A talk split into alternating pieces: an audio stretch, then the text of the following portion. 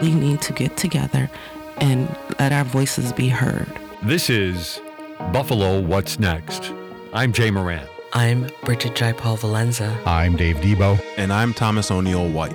After May fourteenth, how can we afford not to talk about race? About education, about segregation, about humanity. Since the dawn of this nation, racial violence has existed. The way we have designed our society has a big hand in what occurred in that Tops market. The suburban area, everywhere. We must work and teach our children. We need to make sure that we put more funding in our programs that help prevent gun violence and more money into art. If we're going to have some real healing, we've got to have space to tell some uncomfortable truth. This is Dave Debo. On the program today, we continue to delve into Black history in Buffalo with a look at Marcus Garvey, his teachings, and his connection to our area. Garvey was certainly a controversial Black leader. Originally from Jamaica, he came to the United States and gained national prominence. He organized the American Black National Movement around nineteen nineteen. He was a leader of the Pan-African movement. And in August nineteen fourteen, he established the U N I A, the Universal Negro Improvement Association, and African Community League, A C L. He was a separatist to a degree and criticized for some dialogue he had with the Klan. He did set himself up as the head of a separate nation of Africans, trying to instill some Black racial pride. He established a range of businesses, some of which left their mark in Buffalo that still exists today. And his history in Buffalo is something that, according to our guest today, is purposefully left out of the Black history books. The local keeper of Garvey's flame, the leader of his U N I A and A C L in Buffalo, is Malik Lion Blyden. He's with us for the entire program today. A lot to talk about. Lion, thanks for being here. Well, thank you for having me. It's an honor to be here. I want to look at, if we're talking history, I want to start by looking at history. Uh, when I go online and try to find out about my guest, it says you're a descendant of Edward Blyden. Yes. Yes, he, um, you know, I didn't really know about it as much when I was younger. I found out about it a little bit, um, a little bit more when as I got older. Um, his his work in Liberia, the repatriation uh, program, uh, locating Black influence throughout religious history, uh, you know, that's an interesting voice. Um, well, is it safe to say he was a Garveyite? Was he someone who was looking to take America's Blacks and repatriate them back to Liberia? Okay, there's a couple things with, with the questions you was asking me, right? Yes. I would say that he was a Garveyite before Garvey was, right? Garvey himself would have said the same thing and actually has said that in some of his writings. Um, because what uh, Edward Wilmot Blyden was saying was he, he was trying to, like I said, he was locating us in religious history, but he was also finding us around the world and trying to find a way to bring us together. That is the primary focus of what Garvey would have been um, What, what Garveyism is about. Um, when you say it's the taking back to Africa, a key point we'll probably get to a little bit later. Yeah, when, yeah. when Garvey came to Buffalo, and in all of his speeches, one of the key things that he focused on was to make sure people knew that Garveyism was not a back to Africa movement. Okay, the the point of Garveyism was to help create a strong connection and a strong support system so we can assist the people at home and they can help the people abroad, which are us.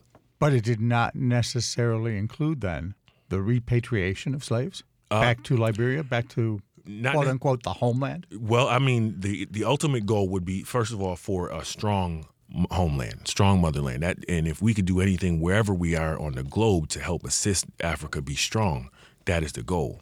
Then, if you are in, are you if you're able to, or if your goal is to go back, you should be able to go back freely, and that's one of the declarations of rights of Negro peoples of the world. And so, it you know, it gets a little caught up because it feels like that's what he was saying the whole time, but it, it was very specific. You know, where, wherever it says Africa for the Africans at home and abroad, and we are currently abroad. We are not at home, meaning it's ours no matter where we are. So this definitely ties in then to the idea of Black history. And I'm not even going to say Black History Month because I'm sure it should be taught year-round, mm-hmm. integrating that into curriculum and people's lives. Yes, absolutely, w- like without question. Um, one of the reasons it's an issue is because, you know, different nationalities have a conversation about home, uh, the motherland, right? Um, Uh, family crests is a big thing. Uh, family heirlooms is a big thing. That is not a norm in black black families and black right. households, right? Because we just don't have that connection to an ancient history. And so what happens is we don't get to sit around the dinner table and talk about ancient or, or you know, the back in the day. You know what I mean? Like, you know, I always think about uh, Sophia Petrillo from um, from uh, uh, Golden Girls, right? Yeah. When she talks about, just picture it, in Sicily, nineteen, you know, when, you know, our grandparents only have, you know, great-grandparents or whatever, we have what we had here in America. You know what I'm saying? The memory ties have been uh, disconnected. So the point is to reconnect that. So we have a connection to our motherland and an understanding so we can have, you know, free everything between us. Does it involve boosting racial pride? Is that the Absolutely. intent? Is that the intent? Um. Not necessarily the maybe intent. one of them, right? Yeah, I mean, what okay. that should be happening. That so we should be doing that. Boosting racial pride is a, is a different mission, mission in itself. That should be happening primary. Uh, we say, as Garveyites, we say race first to uh, uh, to purposely put a focus on that. So you'll be, you know, you'll think of yourself as one. Uh, Garvey's whole goal was to get us as a race to be able to see, you know, sit with the other races on the world stage. A lot of our people's problem is we don't see ourselves as able to do that. We don't even think it's possible. So when we, you know, uh, when we see strives towards that, you know what I'm saying? We see a lot of times in our black community, we see people holding us back from that because how how dare we even think that we should be able to be at the level of the oppressors that have been, you know, in, in power for so long. Um, and and as a matter of fact, that was his biggest, biggest uh, uh, adversary. Yeah. It's interesting, though, to see someone like you mm. in the present embracing this so much, because I think history books would say just that. Mm-hmm. It's history. Mm-hmm. Oh, yeah, Garvey might have come to Buffalo, might have had a speech or two here. That was it. End of the movement. Goodbye. Mm-hmm. For you and and a lot of other, you used the phrase earlier, Garveyites, mm-hmm. this is still a living, breathing philosophy. Absolutely. Absolutely. I mean, just right now, anywhere you look, if you see the red, black, and green flag, you already know that it's dealing with something dealing with black people already. Yeah. Right. And that's just a universal understanding. But why is that? It was a Garvey thing. Yeah, absolutely. It was such a Garvey thing that what is when you, you have in order to explain that, right? If someone has to it's begins if someone begins to explain what the flag is about, you will eventually get to the nation-building plan of Marcus Garvey. And the fact that not only was it a plan, but it was successful, that's why you connotate that flag with black people, because that is our nation. Um, I had a theory that we as a people, after the Ma'afa, what we call the Ma'afa is the great tragedy, the transatlantic, transatlantic and the Arab slave trade. Since those events, we as a people are sort of a different race all over the world.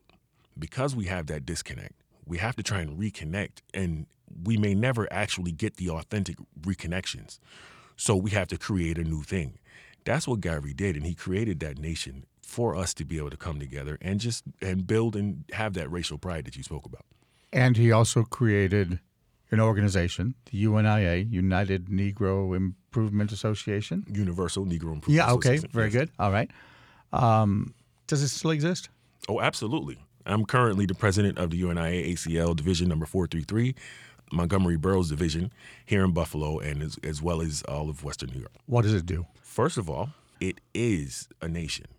So when we look at George Washington creating, you know, a foundation here for, for him to be a pres- the first president of dot dot dot, Marcus Garvey, when he when he created the U N I A, it wasn't just to be a group of people. It wasn't a. Uh, it's not the Masons. It's not uh, something not. like that. Okay. None of those different things. No. All right. As a matter of fact, if no matter what you are a part of, as a as a black person, it doesn't matter. Whatever you're a part of, you are already a member of this because that's what it was made for. And so, when we talk about nations, you know, people sovereign and and you know, people have individual sovereignty no matter what, the sovereign right to live. Dot dot dot. When you look at uh, how other nations have been created. They created a flag, a national anthem, a Pledge of Allegiance, a Declaration of Rights, in the, of you know, Declaration of Rights, and a Constitution. Those things have been created in nineteen twenty. We had over twenty thousand African delegates from over forty countries in the world come to Madison Square Garden to vote on these things, to create this nation. Now, the nation has had its ups and its well, well downs. But yes, it is very much still alive. We have a president general right now. He is um, our eleventh president general since Marcus Garvey. And it, it it won't die. It can't die. All right. And you're not going to let it. Not a chance. All right. All right. Talk about the local borough. For what would it be known locally? For what it would be known locally is probably me being a little vocal about it. And, you know, I do speeches uh, and lectures trying to just raise awareness. Um, we started off with uh, the African Ancestry Academy and Sankofa Ministries, mm-hmm. with which were both um, efforts in trying to teach. Uh, this is Black history. It, uh, we teach that Black history is world history, and we also teach that local Black Buffalo history uh, was major in, in as far as Black history in the world. People don't realize the things that were started here that are now being carried out out in the world. We'll get there in, in just a bit, I promise. Yes, we'll go down the list. Okay. Um, but Sankofa Ministries, mm-hmm. the, the the bit that I've seen about them says the, that, that they were built around the idea that history is our doctrine. Mm-hmm. And yet when I hear the word ministries, I think of a religion. Mm-hmm. Reconcile those two in my brain for me. Absolutely. First of all, we deal with etymology. Again, back to the, uh, you know what I'm saying? The Words etym- matter. Yes, they have right. to. So when you look at the word minister, it means to, just like administer, to assist, to help. Garvey had a quote where he said, uh, religion cuts to the core or the the most true beliefs of the Negro or something like that. Basically, religion is the most important thing to Black people, right? And it occurred to me, I'm not very religious, right? As a matter of fact, I'm not religious at all. So that means, uh, how do I reconcile that? So when I realized that all of the different religions and non-believers still were under that banner, okay, it was now, how can I teach this? I remember Hooked on Phonics and the, and the methods that they went with, and there's different things that children remember, different, you know, steps that children remember. And the thing that just hit me out of the blue was John three sixteen. Now, this may be a little bit convoluted, but this is That's how, okay. this how no, I got uh, to this point. We, we, uh, part of the joy of this program is we, we go into the weeds. Let's so let's it. Yeah, let's do it.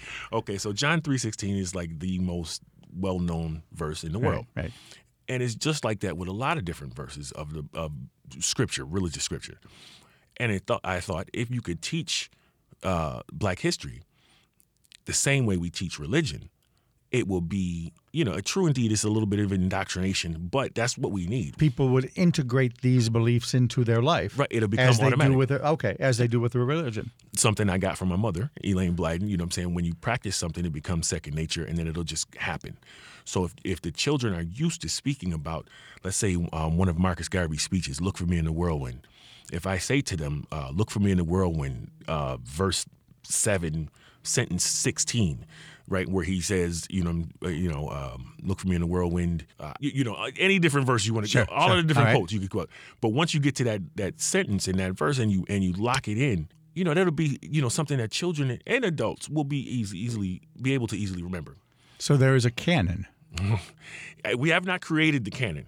Okay. And it's it's funny that you said that because uh, I, what I did, I did create a Pan-African Bible. Um, I am technically uh, an ordained minister of Sankofa Ministries, uh, a secular minister. Basically, what what's, uh, the Pan-African Bible is, is we recreated it in the way that the Bible was created. So Genesis now is dealing with the genesis and origins of Black people. Uh, Chronicles is the story, uh, you know, th- a timeline of, of Black people from the beginning of history till now. Uh, Kings and uh, First and Second Kings now is kings and queens, different queen, kings and queens lists throughout Black history. So those different type of things. And then, like I said, if we can ever get to our version of a Council of Nicaea, so we can get a canon, we get some of these different, uh, you know, major scholars that really know these writings and the different, you know, master teachers, John Henry Clark and uh, Doctor Ben. If we can get somebody who really has an con- uh, understanding of their writings and speeches to put it together, oh, it'd be amazing. And to try and do this for a while, although it's not necessarily active now, mm-hmm. you had the African Ancestry Academy. Yes, sir. A study group, basically? Basically a study group. It was um, not so. It wasn't as uh, strict structurally as Sankofa Ministry was. Um, but it was basically starting with the children again, teaching them different languages, um, different ways to uh, create art, uh, music, different everything expressive. And then, again, all of it in the goal to get the people to remember. You know, we want things to be muscle memory. And it's just, we, you know, had a little bit of trouble getting it to stick. But like I said, it moved from the every other weekend with those two groups to online meetings and, you know, um, Zoom Zoom calls, and then the pandemic hit, yeah, and everything yeah. was crazy. If you felt it necessary to do that, does that imply a critique of the way Black history is taught currently in schools? Or is it a different audience? Were, were your, was your ministry and your Zoom calls and your academy for adults while while traditional public schools are addressing and trying to address it with, with kids? Well, uh, again, something else I got from my mother um, is a lot of things um, should be taught holistically and to adults and children at the same time. This the, the the amount of things that we don't know as adults about Black history is it, it the you know it's massive in your book. Yeah, yeah, and it's the same amount that children don't know. So we all need to sit down and learn together. And when if children see that we're all learning and interested in learning it together, then it, it again it would make it more uh, you know for them to hold on to. A rhetorical question, but I think it helps flesh out the argument and the ideas. Hmm. Why is it important for anyone, white, Black, whomever, to learn or study that history? Well, I mean, the obvious answer, the quick answer is, you know, you'd be doomed to repeat history if you don't study it, right? Um, and for Black people, that is very serious. We had some serious things in our history that we don't need to repeat, which I am fearful that we have potential to re- be reapproaching if we are not careful and if we're not paying attention as a people. Don't don't move off. Let's go there. Okay. Um, what do you see on the horizon that you don't want to uh, have happen? Well, we could just jump all the way off the cliff, and I can just go to something very serious and very specific. So the Tops shooting just recently. Yeah. The shooter himself was a, I believe, you know, I, from my research, I believe to be a member of Atomwaffen, the the area where he came from, uh, you know, where he lived. Those areas are where the Klan, the uh, right na- right-wing white nationalists uh, train, um, Atomwaffen specifically. The one in Pennsylvania, the Vinland Wolves, um, is another version. Um, and, and what you see is these symbol, symbols and, and, and words come out, specifically since I'm not sure you know about Charlottesville and the different yeah. events, right? Yeah. But if you pay attention to the videos, you see that they have symbolism, right? When you tie those symbols back to what they're talking about, you know, it... The, you hear them talking all the time if you go watch right-wing media about a civil war. But who are they talking about having a war with? They can't be seriously talking about the U S military. So who are they planning on warring with? Um, something for you and your guests to look up is something called the Great American Redoubt, spelled R E D O U B T. Not read out, but redoubt. Gotcha. Right. Okay. It is uh, the word is. Uh, I just realized it's another term for a fort or yeah, a fortress. Exactly. Uh, I've been studying it for a while, but I didn't think to look up that word. But the place is in the Midwest, and it is where the right-wing white nationalists are creating their own country. Just it, you know, as someone who does look at things critically, if that gets strong enough and they get the things that they want, that would mean Black folks would definitely have a potential to move back into slavery. If we are not paying attention as a race, just to be, just as a race to protect ourselves as a race, we have the potential to be in trouble. All right, but um, I think there are any number of people in law enforcement. On this program just about a week ago, we had on uh, District Attorney John Flynn, who said, the nation needs a zero-tolerance policy, and look, we prosecuted this guy. Yes, he pled guilty, but we prosecuted this guy. Mm. Are you arguing that that's not enough and these groups could still still rise? Oh, first of all, yes. Um, it's definitely not enough. I'm not even sure what that can do to stop the situation. I don't know if you saw the video, but that particular situation, there was nothing anyone was going to do about that. Yeah. There was nothing anyone's going to do to stop that. So the only thing that you could do to prevent something like that is it shouldn't be comfortable enough for someone to come be able to do that.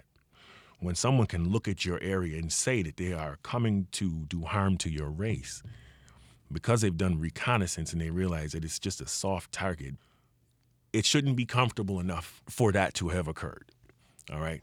Um, there's, you know, all all types of things happen. Like you see people looting and doing all kinds of nonsense. You don't see that happening in certain areas of the city.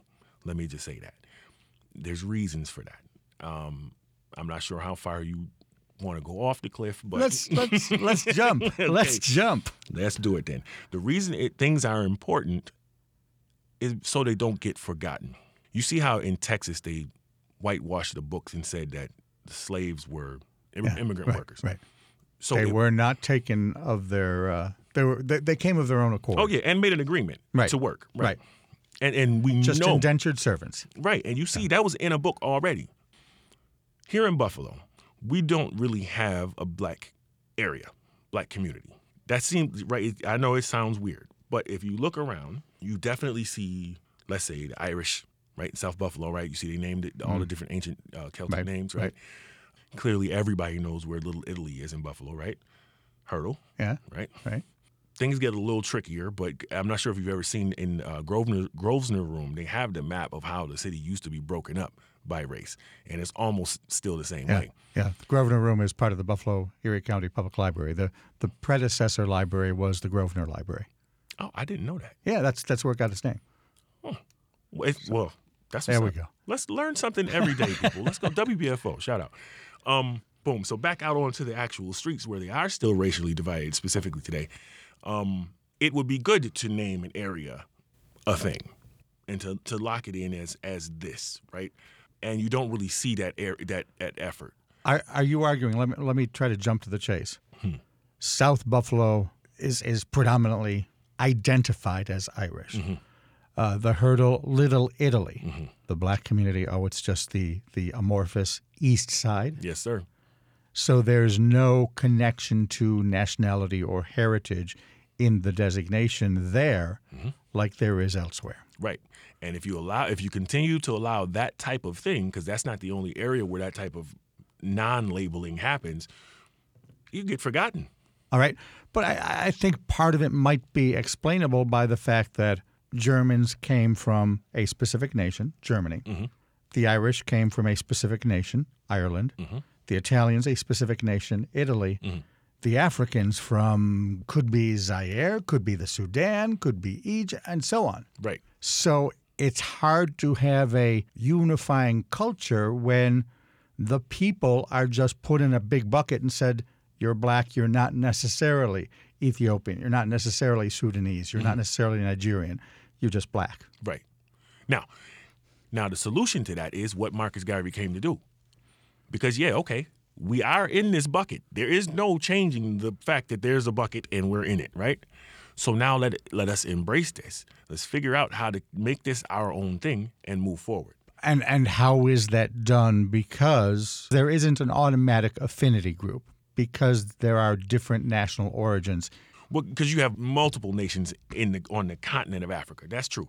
However, once we're in the situation, like I said, after the Ma'afa, once we're in a situation where we don't, we may not find out where that origin, original thing is, we are now all in the same boat, whether we was put there, you know, or not, whether we just forgot it or we were put through what we were put through. And that's where we are right now. So what are we going to do? Just do nothing? And yes, that's what we've been doing, nothing.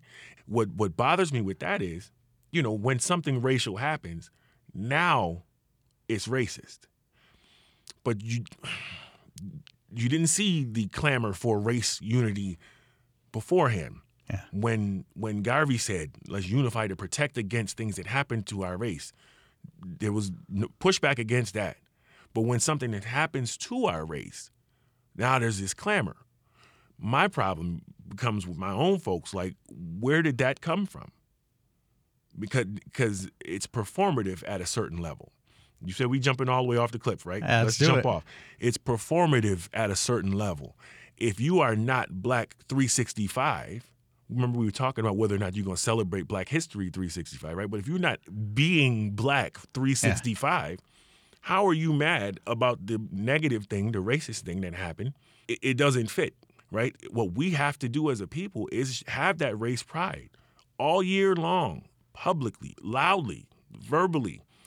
I'm not sure. Were you? Let me just say this one last all thing. All right, yeah. Were you there after the tragedy at Tops? Yes. Did you see how many people were out there? Do you see the amount of love that was being shown? Yeah. Imagine if that was the norm. But see, it becomes performative at a point, because if it can dissipate just because there's no more free gifts given, being given out, was it real in the first place? And and you know, I get, like I said, we I'm used to jumping off cliffs, so that's fine. I get this, I get pushed back on these things a lot because I do say things straight out. I, I can't, if I'm seeing these things, the enemies of our race are definitely seeing these things. And then it will happen again. All right. Now, the, before we uh, take a break, the other thing I wanted to touch on is you talked about the the lack of community, the lack of sort of a, a national heritage. Mm-hmm. Is that where it loops back to Garvey? Because you said the U N I A is a nation. Absolutely. Absolutely. You know, when you see the things that that nation inspired, I tell you what, after the break, I'll show you uh, there are certain things that should have been talked about throughout B- Buffalo's Black history. All right. That will blow certain people's minds. Let's go there, because we also, I wanted to get back to the idea of what is and isn't taught in schools. We'll do all of that in just a moment. Malik Lion Blyden is with us. You are, tell me again the title, President? President. Of? U N I A A C L Montgomery Burroughs Division number four thirty-three. The U N I A, A C L, basically the, the Marcus Garvey Pan-African Movement, the nation. We'll talk more about it when we return. This is Buffalo What's Next on W B F O. Not sure what you want to watch tonight? We've got you covered. Visit WNED.org slash TV schedule to see what's on W N E D P B S, W N E D Create, and W N E D P B S Kids. Click the Primetime button to see what's on tonight. You can also search for your favorite programs in the search bar or look for programs by date and time. Visit WNED.org slash TV schedule and start making your viewing plans now. Watch the W N E D P B S original production, Garden Wisdom for Western New York and Southern Ontario. Learn the secrets to planning, cultivating, and nurturing your own extraordinary garden using time-proven solutions and sustainable methods. Garden Wisdom, now streaming on YouTube and the P B S video app. Get all the trusted local news you need right to your inbox each weekday morning with the W B F O Daily Email. Visit W B F O dot org to sign up today. This is Buffalo What's Next, where we have conversations with the community about moving forward. To have your voice heard, press the Talk to Us button on the W B F O app, and we'll work to get your questions and comments on the air. Join us on Twitter at W B F O or email us at news at W B F O dot org. Together, we'll have the conversations that are needed. This is W B F O, your N P R station. This is Dave Debo. We are talking a little bit about Marcus Garvey, his history in Buffalo. We're going to get to that. We're also going to talk on how Uh, some of the Black American history is taught in the area schools. Malik Lion Blyden is with us, and you can find out a lot more about him and indeed the Garveyism uh, movement in Buffalo by going online. I, I did this and found it fascinating. You have a YouTube video that kind of spotlights some of the Garvey history here in Buffalo. Talk a little bit about Garvey's presence in Buffalo and what references to that are still around. First of all, the YouTube channel is uh, four thirty-three T V. Tags would be like uh, Buffalo Garveyites, uh, Buffalo U N I A, Marcus Garvey, things like that. The video primarily highlights uh, the different locations around the city. That some some are still uh, standing, some are not. But what was happening in the nineteen twenties, dealing with the Black nationalist movement, dealing with Marcus Garvey here in Buffalo, and and what did it inspire moving forward? Um, the first thing that I always bring up, it's not necessarily the first thing on the tour, but the first thing I always bring up is the f- two of the first Black doctors in Buffalo, New York, were Garveyites, all right? Um, Doctor Theodore Kakaza and Doctor Ezekiel Nelson. When Just that alone, the fact, have you, how many times have you heard people talk about the first black doctors in Buffalo? It almost never happens. You're the only one, yeah. Right. Now, the problem with that is, if we are going to teach black history, we have to teach it honestly and correctly. And I believe a lot of people have been leaving out the Garveyites of Buffalo on purpose. On purpose. On purpose, because if you talk about them, you have to talk about what meaning, what Garveyite means. And if you talk about what a Garveyite means to a young child who is looking at the world and seeing themselves not connected to anything, it's going to inspire them to connect. And unfortunately, a lot of our elders have, have been influenced by uh, the Garvey Must Go movement. That's a different thing. So we can keep going on the positive things first for a second. Right. Um, but again, yes, so the first black doctors, two of the first black doctors in Buffalo, right? Um, Doctor Kakaza had uh, the Women and Children's Clinic. So now today we have Children's Hospital. Yeah. Right. Back in nineteen twenty, we had the Women and Children's Clinic, all right, run by a black doctor who was a Garveyite and black nurses who were Black Cross nurses of the U N I A A C L.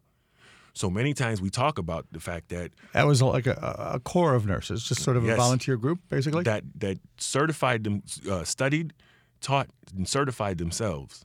Okay, within the U N I A structure, the Black Cross, Black Cross nurses, yes, sir. Started because at the time we're talking twenties, give or take. As a matter of fact, we're talking nineteen nineteen. Okay, Spanish flu. When the Spanish flu hit, the Red Cross doesn't hire black nurses at the time.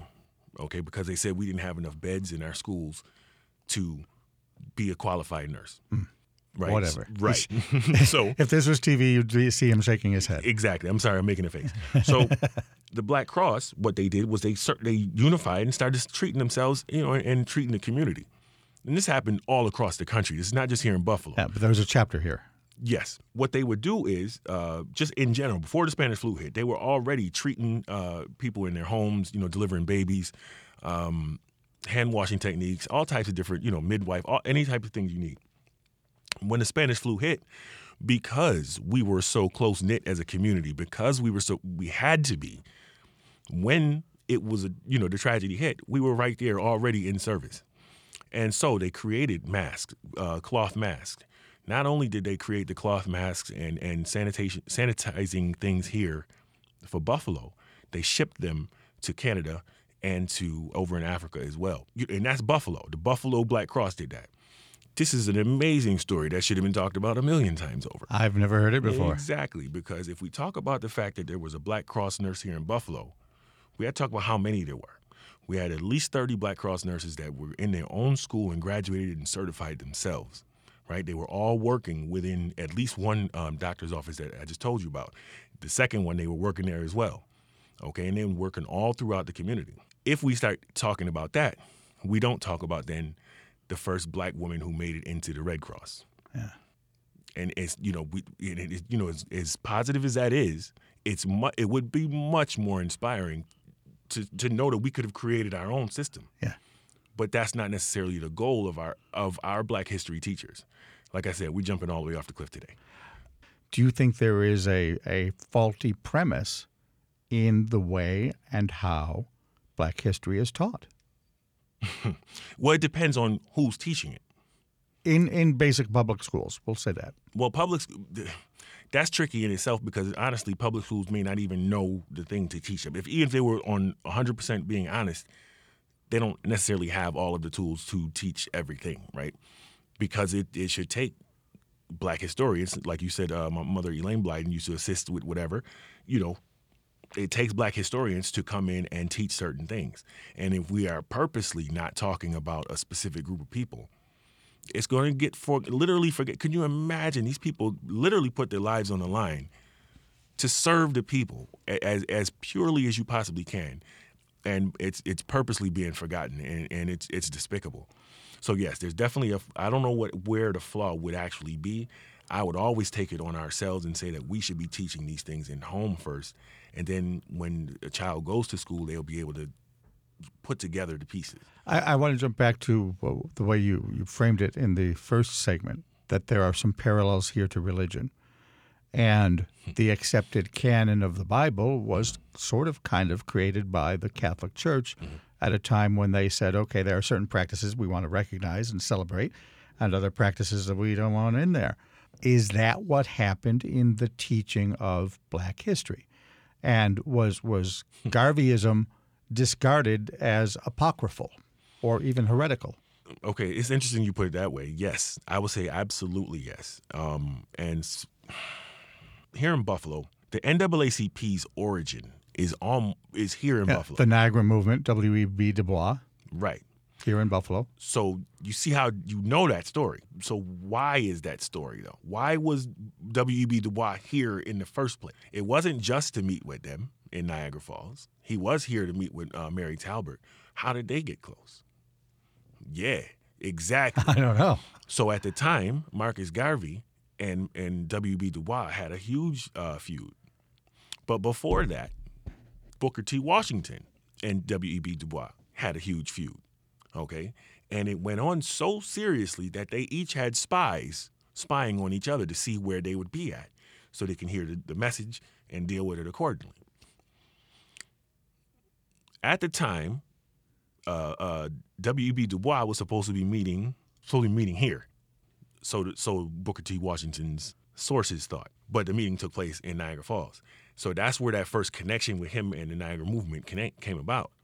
But just just the fact that he was, there's so much stuff here. There's there's letters. and, anybody and you get excited about it? Yes, I really do, because there's so much, and I know we don't have that much time. So if anybody wants to look into these type of things, W E B. Du Bois' letters, correspondences are all online. Uh, he and Mary Talbert wrote back and forth a lot. And sadly, Mary Talbert um, was the largest enemy of Marcus Garvey here in Buffalo. Du Bois called her the most famous Black woman in America. So now if you can imagine, the most famous Black woman in America is an opponent of Garvey here in Buffalo. You know, he's hands off now, yeah. as far as the canon and him being a heretic. So much so that the pastors and ministers in the newspapers were starting to put out anti-Garvey rhetoric. So if they talk about Garvey in the same sentence, they have to talk about the relationship between those pastors and Marcus Garvey. Because, I mean, you see how people have uh, Twitter fights and things like that. It was exactly like that in the newspapers in the twenties. So, yes, he was definitely deemed a heretic. Uh, and we just got finished uh, having the same issue recently, our current U N I A. We're just told that we shouldn't be able to name a street Marcus Garvey because he was too radical. Now, I was told that by one of the elders of the community. Here in Buffalo. Here in Buffalo. All right. And so when I hear that from the elder, if you know, if you're telling me somebody who's trying to unify our people is too radical, you know what the mindset of our folks are. That's a problem. Let, let's jump back. What was the biggest philosophical difference between Marcus Garvey and William E B. Du Bois? Creation versus assimilation. Our own versus hoping to get from someone else. Booker T. Washington, before we even get to Garvey, his goal uh, was to create Tuskegee Institute. Right. People know about that part. They don't necessarily know that he had his students build that school. And he also had them create the bricks to build that school.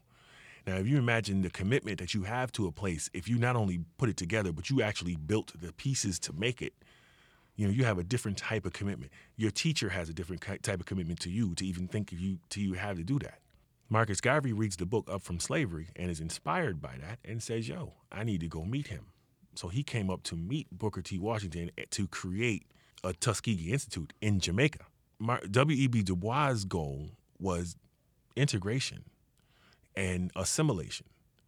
Now, Garvey never said that we could not work together with other races. As a matter of fact, something that people have no idea about is that on the Black Star Line, the boats, he had multiple white people working for him. It's, there was no, there was no issue there. A couple of the pictures that you see of Marcus Garvey, he has several white men around him. Those are not arresting officers, as people say. Those are, some of those are his lawyers. Okay, so right. so he, he wasn't against cooperation, Mm-mm. but he was against assimilation. Yes, and obviously begging. It's like, what are you doing? You don't need to do that. He, he he told Black men to, you know, stand up with your head high, chest out. You don't need to beg them for anything. Like, for, why? Like, even if you don't have the thing and they have it, it's like we. We don't need it right now. Unless if we can make it ourselves, then let's make it. And and try that. a lot of the times our folks, we really don't want to do that. We would love for someone to just give us a thing. You know, when he came to Buffalo, one of his speeches, he said, you know, you race of cowards, you race of imbeciles. If you can't do what other men and other races have done, you might as well just die. And he was right. I mean, if we can't do it, literally what good are you if you can't do what the rest of the people on the planet are doing? How much of it was politics of the day? Because you spoke with the two doctors earlier, mm-hmm. and I know that uh, Doctor Ezekiel Nelson was involved in a lot of the early cooperatives. Mm-hmm. Another word that sometimes people associate with cooperatives, you know where I'm going, socialism, the, yeah. the evil of socialism. Mm-hmm. How, how much of this dispute was because of the conflict between one political idea and another? You mean between Du Bois and Garvey? Yeah. It wasn't. The issue the, the issue wasn't so much political, because the politics of Garvey was we should have our own nation. That's that's and everybody was against that. So it wasn't that wasn't like a mm-hmm. main focus. Nobody wanted to see, like right now, currently, if black people in America just had their own political party, which was part of his plan. As a matter of fact, he actually started three political parties. People had no idea about that. The fact that we it was he was focused on race was antithetical to what Du Bois and them, you know, what his plan was, because his plan was race shouldn't matter. We should be colorblind. We should be equal. We should just be mixed together. And I don't even think it was that simple. I think that's the way it, it came out. But in reality, I think it was we do not have a place at the head of any table. W E B. Du Bois was never the head of the N double A C P. Did you know that? I did. Most people have no idea of that. He was like seventh on the hierarchy. Yeah. Everybody, and even the people he brought in, Mary White Ovington, was over him. People always quote and say that Ida B. Wells was a, one of the founding members of the N double A C P. She left right after the founding because Du Bois brought in other people.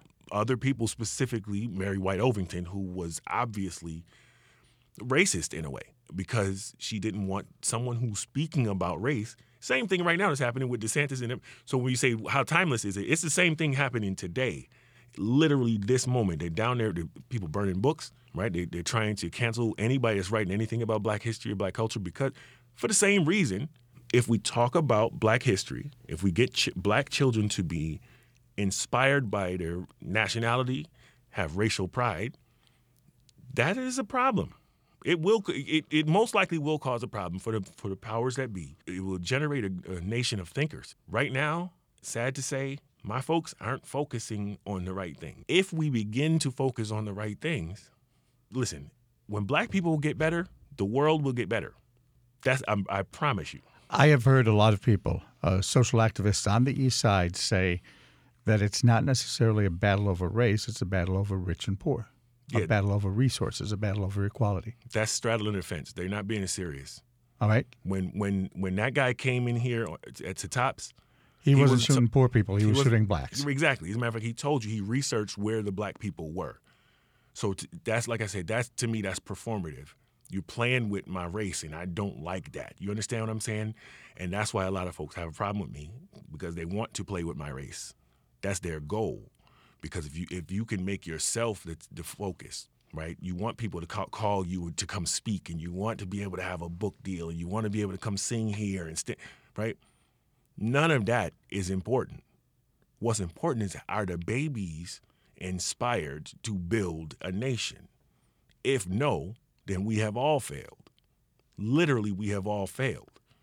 So to be like, oh, it's it's about the wealthy versus the poor.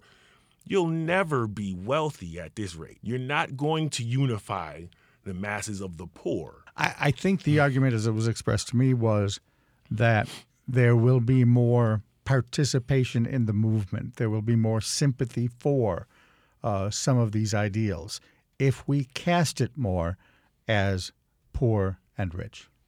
If we're fighting for the people who don't have resources, mm. that rising tide will lift all boats. The desire to gain sympathy is the wrong move. That why is that even a focus? Moral suasion is the term, okay? Mm. That's a definition where you want to convince someone that they are being immoral.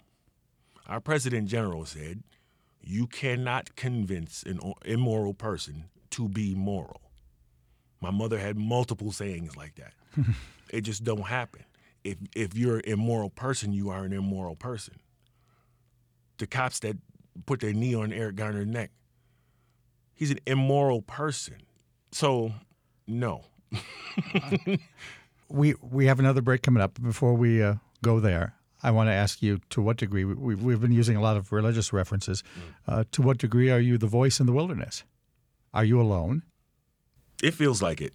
It definitely feels like it. Um, we had a, a pretty large group in the beginning of, of our division. Uh, we are not a large group now. I'm not sure how many folks can can recite the things that I'm telling you. And our, the folks, our folks aside, you know, the desire to, I mean, come on, I don't understand why you don't want to know about the first black doctors in Buffalo.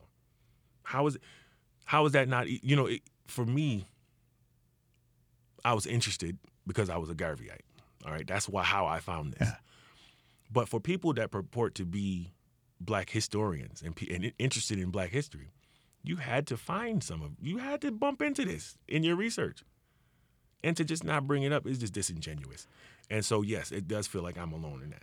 It gives me the perfect segue. When we come back, we'll talk about the things that we don't know. Uh, you, you mentioned the Black Cross earlier, but there was also a movement, and, and we can run down the list. A lot of them are in your YouTube video. There's a lot of things that haven't been included in the history that I think we need to talk about that. So we'll we'll do that when we return. Malik Lion Blyden is with us from the U N I A. He is an unabashed Garveyite, and we'll have more with him after this on Buffalo What's Next. Check out the Our Town series produced by W N E D P B S, but captured by community members on the Buffalo Toronto Public Media YouTube channel. Ellicottville is a town of variety, not only in what they have to offer, but the people. The Burlington community is uh, becoming increasingly multicultural, and the library is reflecting that. Parks and playgrounds have been what makes the town of Tonawanda a great place to grow up. The series began in two thousand three, but it's making its debut on YouTube now. Although some of the businesses and people may have changed over the years, the spirit of these wonderful towns remain the same. We just didn't realize what we had in our own backyard. We need the next generation to protect it and carry on. Learn about Jamestown, Burlington, Welland, East Aurora, and more than a dozen other beautiful communities in our region by watching the Our Town series now on YouTube. I, w- I would live there. Buffalo is home to many historical treasures, including architectural gems. Central Terminal affected everybody. Everybody from the common man to the movie star walked this concourse. Beloved community establishments. They might get a glimpse to see Lena Horne. Uh, they might Uh, see Dizzy or Miles Davis, uh, you know, Charlie Parker. And homes for local sports teams. When we talk about an institution, Memorial Auditorium was an institution. The W N E D P B S original production, Remembering Western New York, explores some of these iconic structures and their connection to people who live in the region. There was a time when Buffalo's Main Street was the focus of holiday shopping in Western New York. Watch Remembering Western New York now on YouTube. This is Buffalo What's Next, where we have conversations with the community about moving forward. To have your voice heard, press the Talk to Us button on the W B F O app, and we'll work to get your questions and comments on the air. Join us on Twitter at W B F O or email us at news at W B F O dot org. Together, we'll have the conversations that are needed. This is W B F O, your N P R station.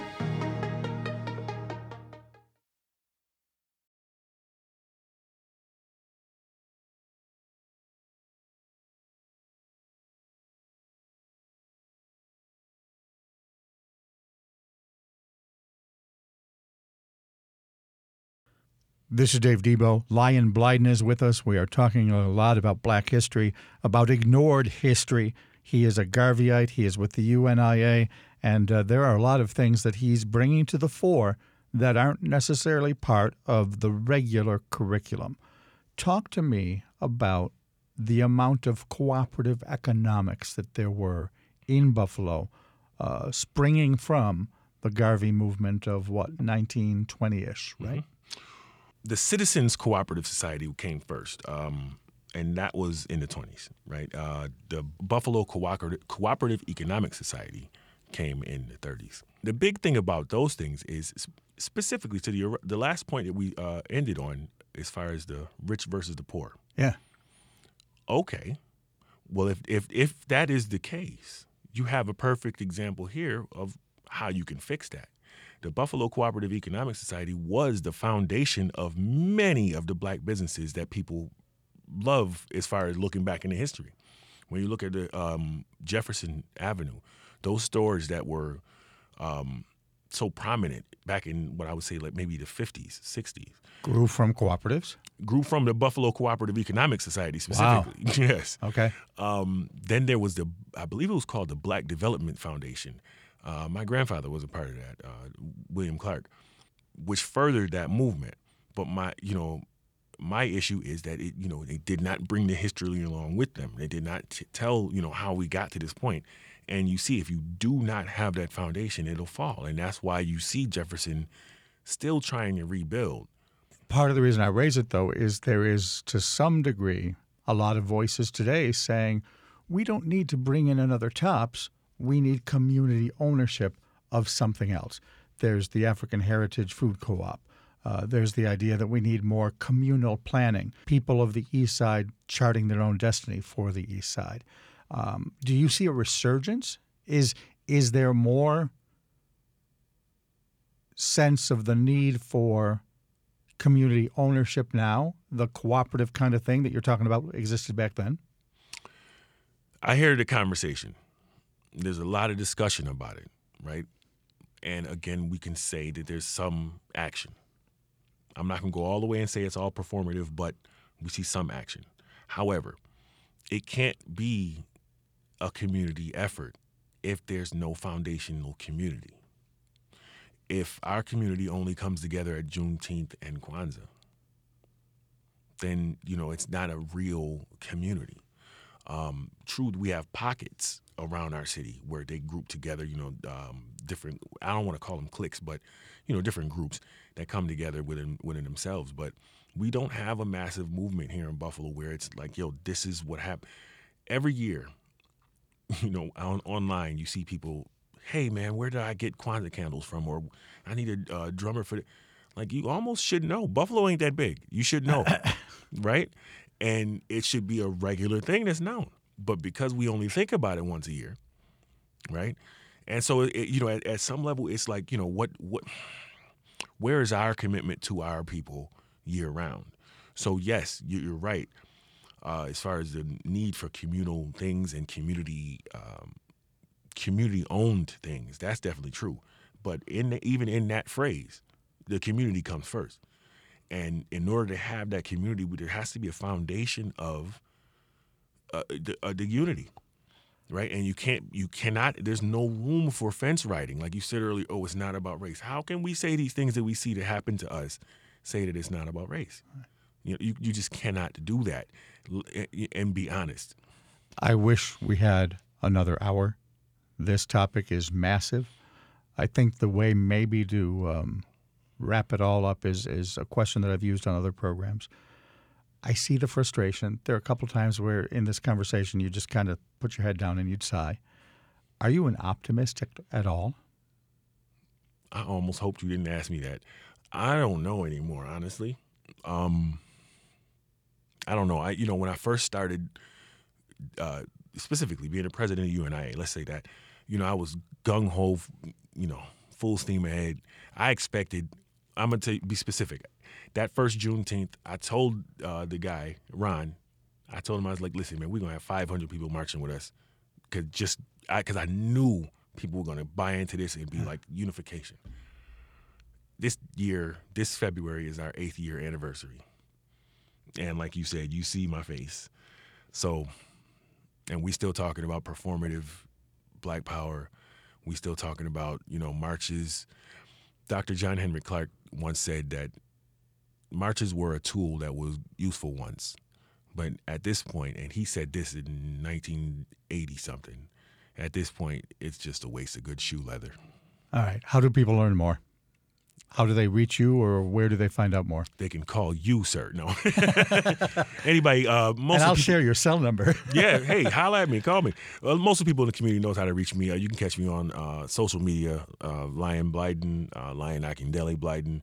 Uh, YouTube, we are uh, four three three T V, and um, Lion Blyden at gmail dot com. All right. I, I, again, I wish we had another hour. This was great. Good conversation. Thank you for coming by. Anytime. This is Buffalo What's Next on W B F O and W B F O H D one Buffalo, W O L N Olean, and W U B J Jamestown. I'm Dave Debo. Thanks for listening.